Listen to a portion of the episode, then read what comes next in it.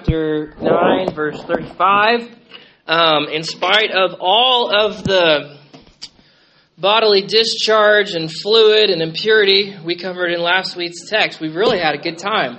You know, we talked about it at the board meeting Wednesday, like, man, Sunday was awesome. And I said, you didn't remember what I preached, you know. It was It's a good time, and we thank the Lord for every time that He visits us like that. 35. Jesus went throughout all the cities and villages, teaching in their synagogues and proclaiming the gospel of the kingdom, which is my people from Perry got this morning. Healing every disease and every affliction. And when he saw the crowds, he had compassion for them because they were harassed and they were helpless like sheep without a shepherd. Then he said to his disciples, The harvest is plentiful but the laborers are few. Therefore, pray earnestly to the Lord of the harvest to send out laborers into the harvest. This is God's word. Uh, today is the second of Matthew's five teachings. So Matthew has broken up his gospel into kind of five main teaching sections where, where he takes all kinds of, of events and, and uh, uh, teachings and phrases of Jesus and, and moves them around and puts them in different spots so that you can just open up to a section of Matthew and just teach this section because he's gathered. It's not chronological, is what I'm saying. He's put put stuff in a particular place for per, for a purpose, which is really helpful in in a lot of regards, especially in today's text. Okay, so we're going to cover Matthew 9, 35 through 37. Uh, but Matthew 9, 35 to 11, 1 is one big teaching section, um, and it's great teaching for all disciples of Jesus until he comes. Okay, these are things that we can take and apply and give ourselves to uh, until that man comes back. Okay, so in that section, we get exhortation, we get instruction, we get encouragement, we get warning, and we get confidence, I think,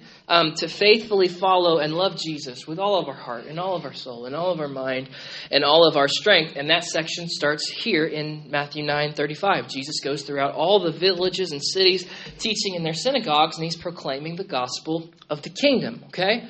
so I'm going to highlight this every time it comes up. When Jesus is proclaiming good news, okay, gospel is Greek for, for good news. When he's proclaiming the gospel and the good news of the kingdom, nobody has any question what he's talking about, okay? Jesus doesn't show up and proclaim the good news of the kingdom, and people go, What are you saying, man?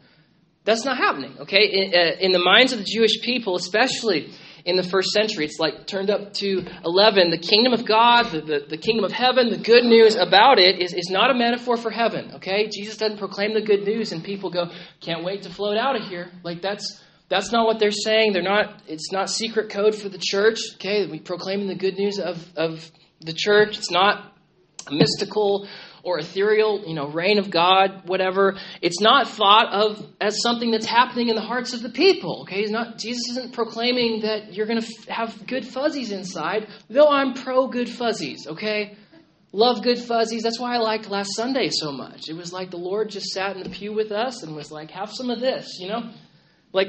I like that. Uh, the kingdom uh, is not a good prayer meeting, though I like a good prayer meeting. That's just not what Jesus is talking about. Jesus Paul, Matthew, whoever, never ever reimagines what the kingdom of God is, never redefines it, never reinterprets it to mean something different than what the prophets said. The kingdom of God, when Jesus says it, when the apostles proclaim it after, is simply the messianic kingdom of God where the anointed son of David rescues Israel from all of her enemies, raises the righteous dead, sits on a throne in Jerusalem, and administers the blessings of all the covenants. Okay, the, the blessing of the covenant to Eve and Abraham and David and Moses and the prophets, and then gives them to the world and says, Here you go. All right? That when they hear kingdom of God, that's what they're thinking.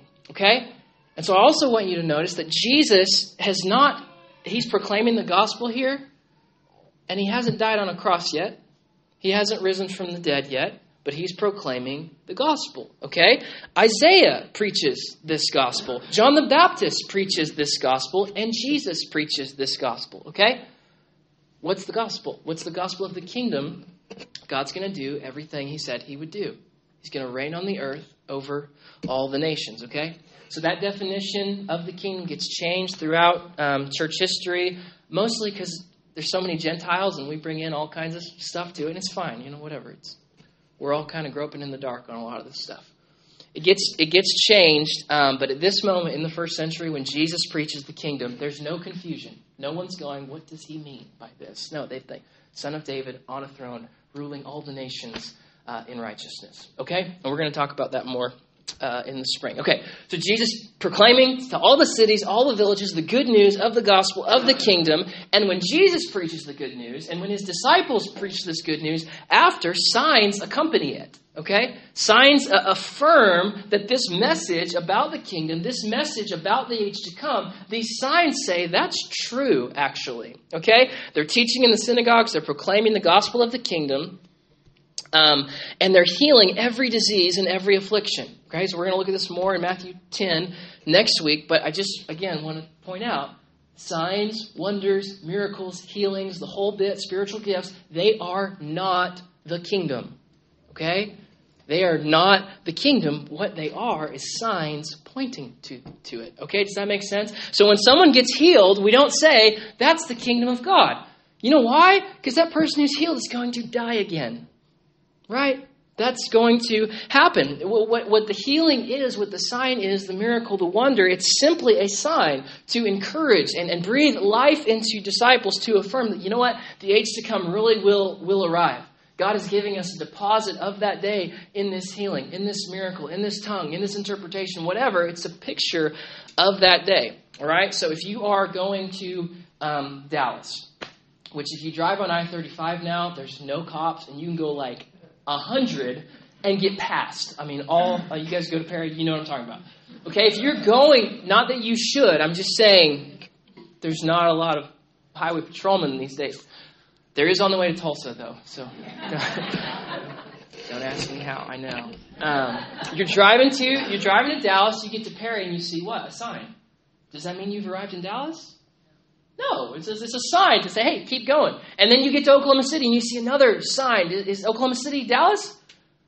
No, but there's a sign there that says, hey, keep going. Keep, keep on the narrow path. So the, the gospel of the kingdom is meant to be accompanied by signs pointing to that kingdom. Does that make sense? Like that's that's what's going on here. Okay? So Jesus is preaching the gospel and signs are accompanying that gospel. Those are his actions. That's what he is doing. But what's his heart doing here? Right? Because Jesus is a real man with a real heart and real real emotions. Verse 36, here's what his heart is doing. When he saw the crowds, he had compassion for them because they were harassed and they were helpless like sheep without a shepherd. So, as a historical point here, God's people, the tribes of Israel, the tribes of Judah, they are without God appointed leaders, right? When Jesus comes on the scene in the first century, there's no Moses for them, right? There's no uh, Joshua for them. There, there's no David for them, no Solomon, no Hezekiah, no Josiah. There's not good leadership for them. Instead, they have who as their king? Well, Herod. right? Yeah, Hosea, all those, all those great kings from, from David's line. You're like, yes. And then you get Herod, and you're like, oh my gosh, this is the worst it could be. All right? They've got Herod. And then for their religious leaders, they have, they have uh, uh, some good priests. Okay, Zechariah is blameless according to the law, a righteous man. But then they've got bad priests, right? They've got uh, the, some Pharisees that are not good, who are uh, uh, working these people for their money, basically. Like, we do that today, okay? For king, they have Herod. For priests and religious leaders, they have wolves who lord their position over them and basically just, just take their money. And so, into this world of no good leadership in their kingdom comes the good shepherd, right? The tender of their flock, the one who came specifically for, we're going to see it in Matthew 10 and Matthew 15. Jesus says, I came for the lost sheep of the house of Israel. Because I'm their king, I'm their shepherd, I'm their Lord. He is the compassionate shepherd that they've longed for. Especially if you've got Herod in office. They're like, oh my gosh, this is not what God promised David. This guy, this guy. All right, and so this is uh, this is in Numbers. You guys are doing your Bible in a year plan. We just got to Numbers. Good Lord. All right. Numbers uh, 27, you kind of start to get this language. Moses spoke to the Lord, so Moses, he, he doesn't get to enter the promised land. He's got to appoint someone else.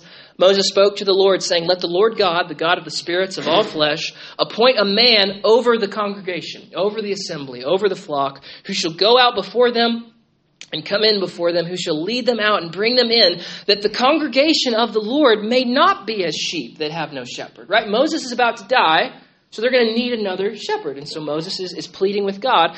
So the Lord said to Moses, Take Joshua, the son of Nun. Okay, so besides Adam and Eve, who's the only person in the Bible without parents? Joshua, the son of Nun.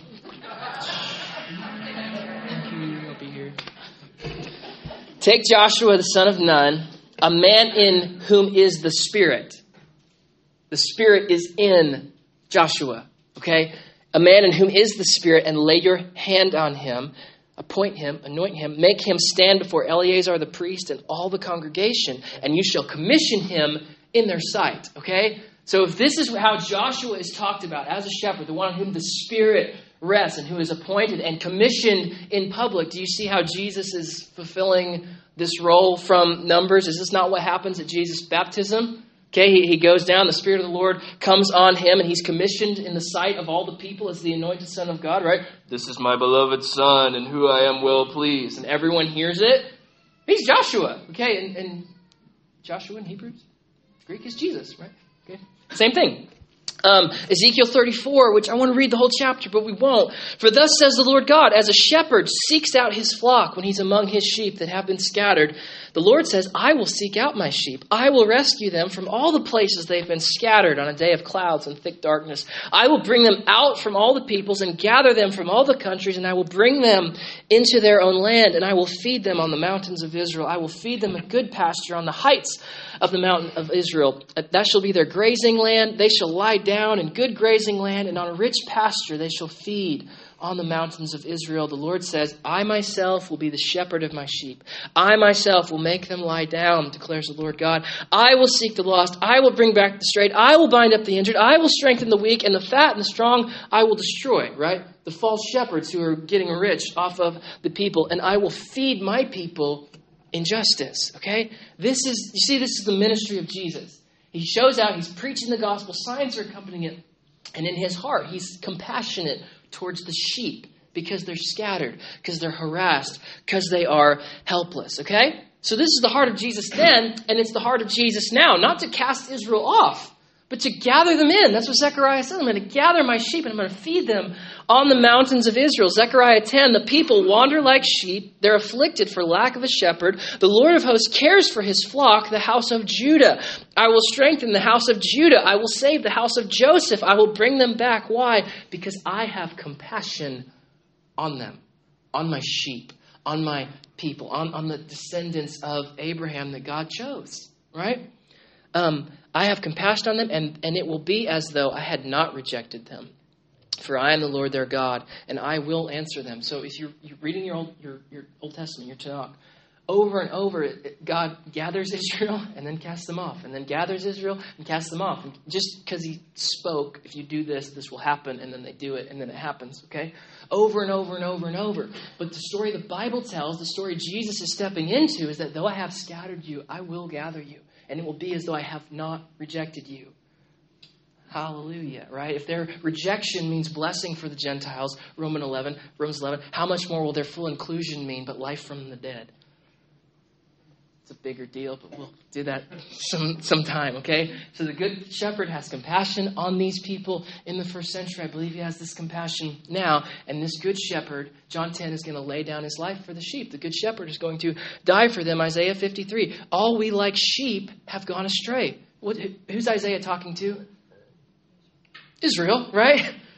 All oh, we like sheep have gone astray. We've turned everyone to his own way, and the Lord has laid on him the iniquity of us all. Right? And Jesus picks this up after his death and after his resurrection said, Yeah, Isaiah 53, here I am. For the Gentiles too. Okay, the Lord has laid on him the iniquity of us all. Okay? So I just put that in historical context because we know there, there's a temporary hardening on Israel. But do not believe the lie that that's how the story ends. Okay? That's not how this thing ends. Jesus still has compassion on his lost sheep, and he will gather them in. Romans 9, 10, and 11. This is what Paul is saying, okay? So that's what's happening historically. Jesus has compassion. He has a, a gut level reaction to the harassment that they are enduring and the mistreatment they are enduring and the lostness that they are enduring. And he's there to minister to them and later die for them. Does that make sense? My people are scattered like sheep without a shepherd, and I have compassion on them, okay? But that's what's happening historically as a, as a teaching application for us. Okay, what do we do with this as Gentiles in 2022? What should we gather from here? Two, two questions I would ask is Do we feel this way? Jesus says, I have compassion and, and gut, gut feeling for the lost sheep of the house of Israel because they're scattered like, like sheep. So, two questions Do we have compassion and anguish towards the lost sheep of the house of Israel? Okay? When you think about Israel and how they have the oracles of God, they've stewarded the oracles of, of God since they were given, and they don't trust in Jesus as the Messiah. Does that bother you at a gut level? Second, and for today's purposes, do we have compassion and anguish for the lost and the harassed and helpless of the whole world? Right? Do we feel this way for Israel, or do we feel this way for the whole whole world? And I would just be honest, probably not, right? Like, I don't think any of us woke up this morning feeling like Paul saying, God, I would rather you cut me off and gather them in. God, send me to a lake of fire and not them. Did anyone wake up and think that today? I did not, okay? I did not, and I'm a professional, right? That's not, I didn't wake up with anguish over the lost sheep of the house of Israel. And I didn't wake up with anguish and compassion today for the lost of Tonkawa. I didn't wake up with tears this morning. I, I woke up and Sierra was sick, so kind of tears, but like I, I, I didn't have in my guts this, oh God, I don't know if my neighbor knows you. I don't know if homeboy down the street or this restaurant owner or this business, I don't know if they know you. I didn't do that this morning. I didn't, uh, you know, it's just, it's just not going on in, in me. And I think what we draw from here is that what's required for the harvest, based on the model that Jesus gives us here, is real gut level anguish over people's present state and their eternal state. Gee, this is the model, right? He has compassion on them, his heart is moved, okay? So until it bothers us that people are walking like zombies towards eternal judgment and a lake of fire, we are of little help to Jesus' work of the harvest. We're, we're, we're, we're base, basically useless, okay? We're like if grandpa has three kids working, okay? My, my grandpa uh, been on a farm forever, and he would say, one boy is good work, right? Two boys is half the work. Three boys, nothing's getting done, right? That, that, that's no work. We're like three boys, guys t- towards God's mission if, if there's nothing happening here. We're, we're worthless. We're not helpful to the cause. Compassion for the lost is required. And the whole point of this section right here is going to say, I've got compassion, proclaiming the good news, signs accompanying it. This is how I feel. The next section, Matthew 10, is Jesus commissioning the 12 to send them out. So he's modeling it here. Does that make sense? He's modeling, hey, this has to happen. You have to have this going on before I before I send you out. And so I think that Matthew puts this section here to put on display the heart of Jesus that's going to be necessary for the disciples to emulate. Okay? Here's, here's the model. Now you guys go and do, do likewise. And, and feel likewise, even. He's commanding feeling here. He's commanding gut level anguish. And we'll, we'll deal with that more in a second. The, the next thing, so first we need compassion. Second, I want us to see is that there is a need for workers. There's a need, which is, again, odd to me because I'm reading this and I know who Jesus is and I know what power Jesus has. And I'm like, why are you recruiting anybody? You know, you can do it, you can handle it. He says to his disciples, The harvest is plentiful, but the laborers are few. All right? So he's saying, I'm not going to do this thing alone. The harvest needs more than a few workers. All right? It's going to take more than 12 that he's about to send. It's going to take more than 72 later. Every disciple of Jesus, okay? If you are in here and you are a disciple of Jesus and you are a worshiper of Jesus, regardless of, of who you are, right? Whatever, you know, field you're in or, or your education or occupation or your location or what stage in life you're in, okay? Whether, whether you're, you know, about to retire or, or um, you're, you know, just a, a, a young person, all of us work. All of us do the work. Okay, everyone is, if you name the name of Jesus and your ambition and your heart is to follow him unto death, that means you work. Again, whether you, you're a teacher, you do construction, or whatever, you're a disciple maker. Like, this is what Jesus calls us to. The, the harvest is plentiful, the laborers are few, so labor, right? Do, do the thing. And then notice something else here. And Reese, you're going to love this part. That's why I was writing this. I was thinking about thinking about Reese. He said to his disciples, "The harvest is plentiful." Okay, Jesus says, God says, the harvest is plentiful, which means Jesus is incredibly optimistic about the harvest. Does that make sense? Okay, so he says it's plentiful. It's almost as if Jesus knows what John is, is going to see later in Revelation 7. After this, I look, behold, a great multitude that no one could number, from every nation, all tribes, all peoples, all languages, standing before the throne and the Lamb. Like, this is Jesus' vision of the harvest. Plentiful, big, lots of people. Okay, so let me ask, and again, this was painful to think about this week. If Jesus is optimistic about the harvest being plentiful, are you? Are we optimistic uh, about this, or is our expectation, okay, how we think about consciously or unconsciously? Okay, I don't think anyone would consciously think this, but unconsciously we do. Is our expectation that the number of disciples in Tonkawa is it our expectation that it's going to increase or decrease as it has for the last several decades. Okay, is the high point of, of, of the gospel going out and doing the work in Tonkawa is the high point 1940, and every every generation after us is just pining for the good old days. Is that you know what I mean? Like, is that how we think about these things, consciously or unconsciously? Is your assumption that your family member or your neighbor or, or student or whoever has no shot uh, of living a life of repentance and humility towards God, trusting in Him for eternal life, and that they are going to be on a road to destruction all of their days. Is that what you think?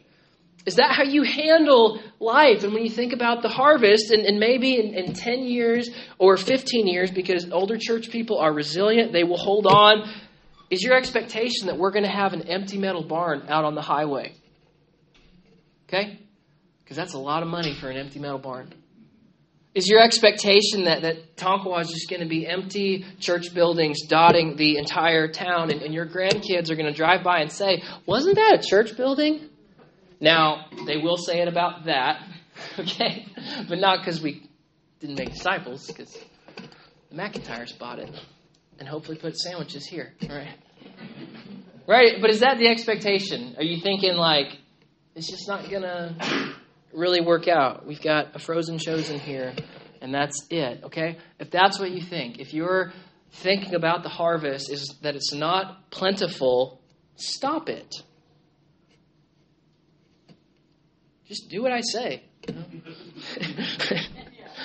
stop thinking that way because it's not what Jesus thinks. He says the harvest is is plentiful. And so instead of thinking, you know, how and I'm I am by nature pessimistic, okay? Like I am by nature um, cynical and a little bit of, of a fuddy duddy, okay? Just overall.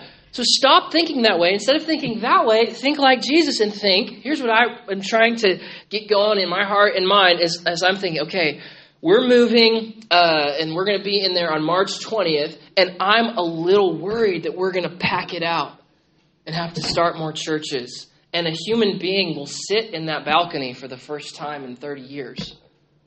I'm worried about the balcony holding up. You know what I mean? All right? And, and I'm worried that our, our house groups are going to have to keep splitting. We had to split our house group, and it was terrible. I hated it. I mean, I love my house group, but I'm worried about it. Because if the harvest is plentiful, like this is the net we're using to catch people, and our house groups are going to have to keep splitting and splitting and splitting and splitting and splitting. And I'm trying to think, okay, Lord, if this is how you feel, might 2022 be the year uh, uh, where we start reaping a harvest? Like, is this how you thinking? Is 2022 the God appointed time for a movement of the Spirit in our midst, which causes earnestness to, to spread through us and through the church, where we are personally convicted of sin and we're empowered by the Spirit to go out into the harvest as laborers? I think that's what Jesus thinks about it. He says it's plentiful. And so I'm trying to rewire my brain to also think okay, it's plentiful, but it needs laborers.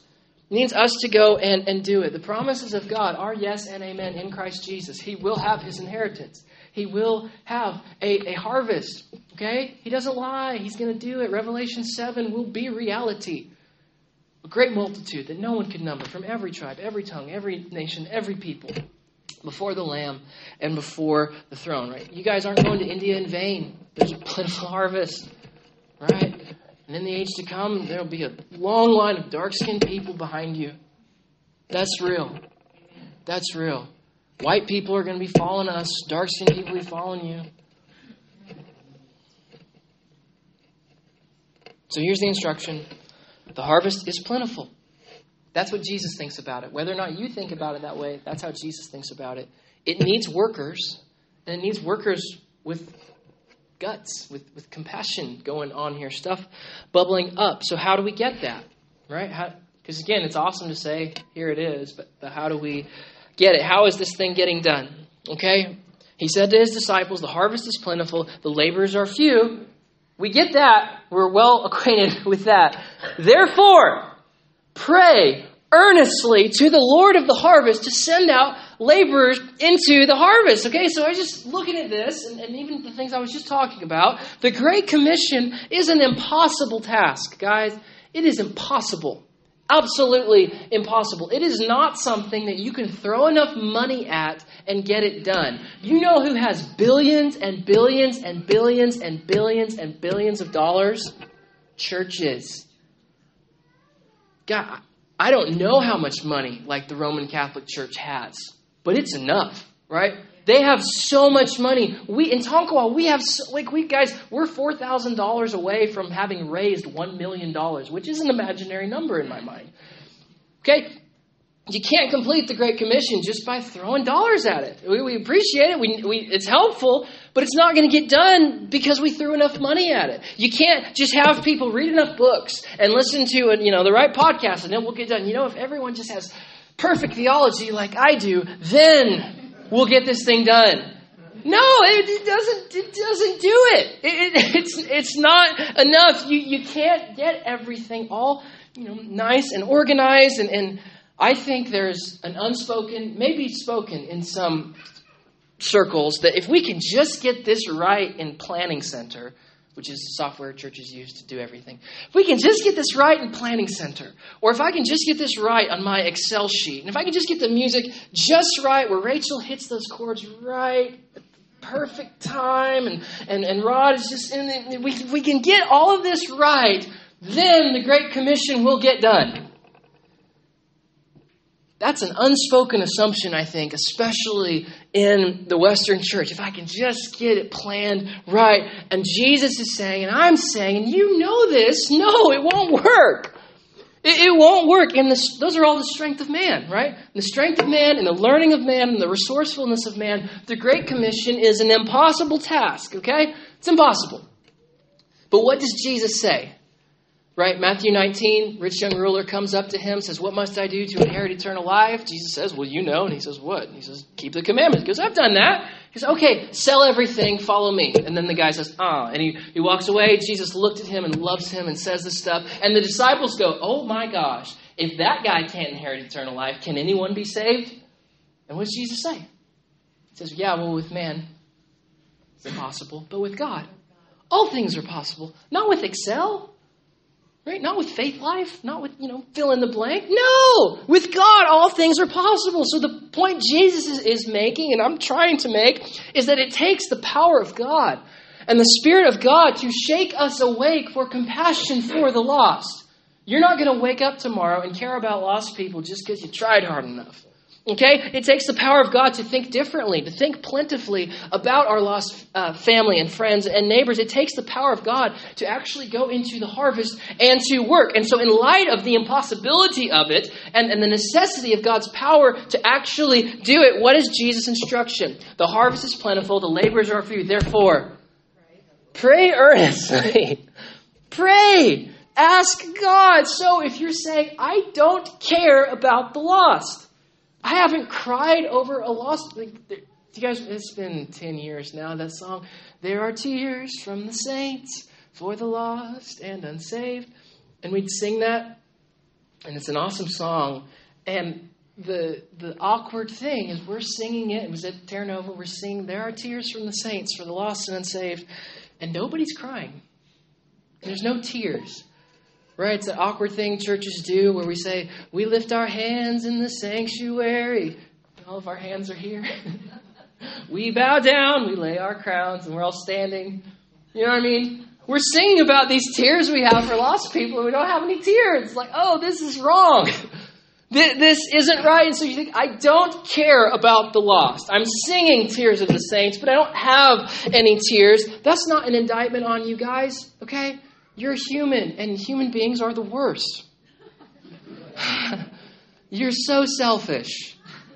You, you are, okay? Like, given the opportunity to serve yourself and not serve other people, what do we always do? We always serve ourselves. Okay? Like you and, and you know this if you have a right? So if that is you and uh, you're singing Tears of the Saints and you don't have tears for the saints, what's Jesus' instruction? Pray to the Lord of the harvest and ask him. Right? You just are honest. Say, okay, God, I don't have I, I don't give a rip about the loss, not really, not enough to do anything about it. What do you do? You you say you say that, and then you, okay, God, give me your heart for the lost. That's an easy prayer. Anyone can, even if you, you do you understand? I'm saying obedience precedes your feelings generally, right? Like, I don't feel this. God, can you give me this? Can you give me guts for the lost people? And my Bible says Jesus will answer that prayer. Okay? Second, you, you think, I don't think my lost family member will, will ever follow Jesus. That's how I feel. That's how I think. If that is you, what's Jesus' instruction? Pray to the Lord of the harvest. Okay? And, and say, God, I don't feel this way. My assumption is this person will continue on a path of destruction towards the lake of fire forever, and nothing's going to change that. Instead, say, God, I don't feel this way. And ask the Lord, God, would you just burn Revelation 7 on my heart that there will be a great multitude around your throne, worshiping you, and this family member will be there. And if you still don't feel it, you prayed again, you prayed again. And you see what I'm saying? I'm not asking you to create something out of thin air. I'm asking you to ask God to give you what you can't create. Okay? If you think there's just not enough workers in the field, the harvest is plentiful, but there's just not enough laborers, what's Jesus' instruction? Pray earnestly to the Lord of the harvest to send out laborers into the field, and then pray it this way, starting with me. Lord of the harvest, send out laborers into the field, and I'll do it too. Oh, right, that's the irony of this. You ask God for this, and He grabs you and and sends you out. Okay, this is what happened to, to Brennan Nehemiah. Okay, um, which I, you know, on a my flesh kind of regret. I said, hey, you guys are in Texas, go to this church. Okay, I like this church. I think they, they preach the gospel. And they go, and the preacher that was going to be there uh, wasn't there. It was a, a, guest missionary, and, and he gives them the stats on the loss. And, and so they, they, they hear the sermon, they listen to the stats, they see the 1040 window, which we're going to show you in a second. And Nehemiah and Brennan are sitting there, and they're thinking, well, that seems pretty bad. Shouldn't someone do something about that? You know what I mean? Like you walk in and you see a mess at the church and you go, someone should do something about that. All right? And the Lord says to them, yeah, you guys should do something about that. And Simon, right? Like you pray to the Lord of the harvest, God, someone should do that. And he goes, all right, you, you'll work. You're just weird enough that it'll work out. All right? This guy was saying, what I'm saying is all of these things the only, this is the only way it works.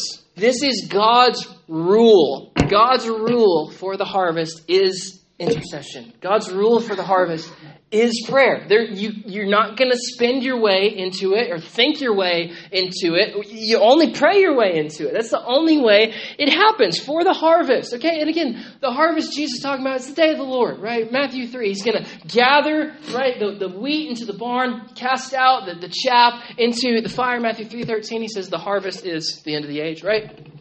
For that day, this is what is necessary. We have to pray. And here's, uh, I kind of said this without saying this. Here's what else has to happen, guys. We are so messed up. We are so not with it, not with the, the Spirit of God. We have to pray for a desire to pray. You know what I mean? Like we're four steps behind before we can even start the thing. We've got to go, God, I don't even want to pray to the Lord of the harvest to send out labor, So back here, can you like help me pray? And then if you can get to there and you just do it by obedience, or maybe the Lord gives you that desire, that's awesome too. And then you pray to the Lord of the harvest, and then you pray to the Lord of the harvest, and you pray to the Lord of the harvest. And pretty much, pretty soon, you're a laborer in the harvest, and He's sending out more laborers, and the harvest is plentiful. And at the day of the Lord, we can look around and see all these people raised from the dead. Like, hey, I remember you. I, I shared the gospel with you, and you looked at me like what, I was an idiot, and I didn't see you for 30 years. And then at the day of the Lord, we're standing there, and they go, hey, you remember when you shared the gospel with me that one time? And I looked at you like you were an idiot. Well, after we separated, you know, five years later, someone else shared it with me. Again, I still was like, eh. And then my life just totally hit the bottom of a hole, and I didn't have anything else. I didn't have, I had all this money, but I wasn't happy. And I had all these relationships and wasn't happy, whatever. And then it, I was reminded, hey, you remember that person said that thing to me about, I don't know, Jesus died for my sins, so I can live forever, and there's going to be a world without end, and I'm a sinner, and if I just trust in Jesus, I can inherit all those things. That started to sound really, really good to me. And then I went to a church and they talked about it some more. And then an older guy in the church said, Hey, let's talk about this some more. And then, you know what? I believed it. And now here we are around the throne of God. Thank you for that. What a goal to have. You go out into the harvest, okay? So have the music team come up. So just some practical goals for this, okay? Right? This is this is not fully fleshed out, but I wanted to share it anyway. Practical goals for this, okay? Pray to the Lord of the harvest that He would send out laborers into the harvest. This is the instruction from Jesus. How are we going to do that practically? First, when we're, look, you already got out of bed today, right? You made it here, Sheldon. You made it here, Sheldon. So happy you're here. You already got out of bed today, okay? You, you put on your clothes, you brushed your teeth. You guys had some donuts over there. Can't wait to clean the chairs this week. you had your donuts, you're here, you listened to me rant for 36 minutes. I'm sorry, it was supposed to be 28, but here we are. All right? You listened to me rant, we're already here. So the first practical instruction is this is that when we are at church, you've already made it here and it's time to pray, pray. Cuz you're already here. Right? And so when it's when it's uh, when you're hearing the word of God, you're asking God, burn this on my heart. I don't like this thing Josh said. I like this though. Burn that on my heart. When we sing, pray. sing. Okay? Like engage. When it's time to pray, pray. When we do our corporate prayer, that's not time for whatever and one person talking. That's all of our hearts engaging. Okay, God, do this thing. And, and so funny sometimes because that's like a special part of our service and we're praying for the food pantry. That's always a funny thing to me. Like we got a room full of people like, God, we need food. Pray. When the elders come up here, pray. And if you're not praying with an elder, pray in your seat. Like it's not time. The game's not till 5:30, all right? When just practically, when we gather to pray, pray. And when your mind starts to go, engage back and say, "Oh, there it went," and come back, and there it went, and come back. It's easy, practical. Okay? We want to devote time in our services to prayer, right? To where someone who doesn't know God is just bored out of their mind. But people who do know God are like, I just want to talk to you, God. Okay? Second, right now we have two prayer meetings a week, um, Tuesday and Thursday mornings. That's at 6:30 a.m. I know not everyone can make that. Okay, like I, I totally understand. That's that is mostly uh, that's on our calendar mostly for me. If it's on the calendar, I know, okay, Josh, I have to go. I have to be there. I have to unlock the door. All right. So that, I mean, anyway, um, if you've been in prayer meetings with me before, uh, you know I'm I'm I want those things focused, and so I normally have like a list and scriptures to pray over those things. Tuesday and Thursday, I'm not doing that. We've got uh, worship on, and I'm just like pacing and crying over here because that's just what my heart needs right now. Now we will have structured prayer meetings again because I think that's the best way to do it. But Tuesday and Thursday, it's just like free for all. Helen prayed this Thursday, and the heavens opened, and it was like awesome. Okay. Third practical thing. Um, I would ask you to consider and, and you to talk to the Lord about uh, a 24 hour fast one day a week. Okay? Don't you don't tell anyone when it is. We're, we're just saying, God, I want your heart more than I want food. Okay? Uh, I'm going to work on a time for that. Um, where where we do that together. So maybe we pick a day and we'll just gather and pray um, over lunch. I, I, again, that's not fleshed out. Um, and then fourth thing, which is really not fleshed out, is uh, when we get to the Baptists, when we get to our, our new building later. Uh, my desire, guys, and I think the Lord's desire is to have an established prayer room with a, a regular rotation of, of people going in and out of that room uh, all different times, praying to the Lord of the harvest, okay?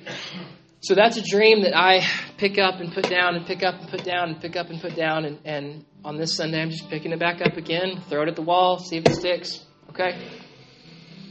So here's what's going to happen today. We're going to worship the Lord of the harvest. We're going to put our trust in Him. And then Nehemiah and Brenna, and I assume Simon, he's attached to you. Um, are going to come and lead our corporate prayer time where we pray for the harvest and for laborers to be sent out into the harvest. And, and at that time, uh, I'm going to have the elders go ahead and come up uh, with, with Brenna and Nehemiah so that we can, if you want to, uh, we want to lay hands on, on you and, and ask you for the heart of Jesus, for a compassionate heart, uh, for the harvest, and, and send out as laborers. Okay? 41 minutes. I'm so sorry. All right, let's stand. Stand. Holy Spirit, do do your thing. Do what you love to do in the name of Jesus. Everyone said.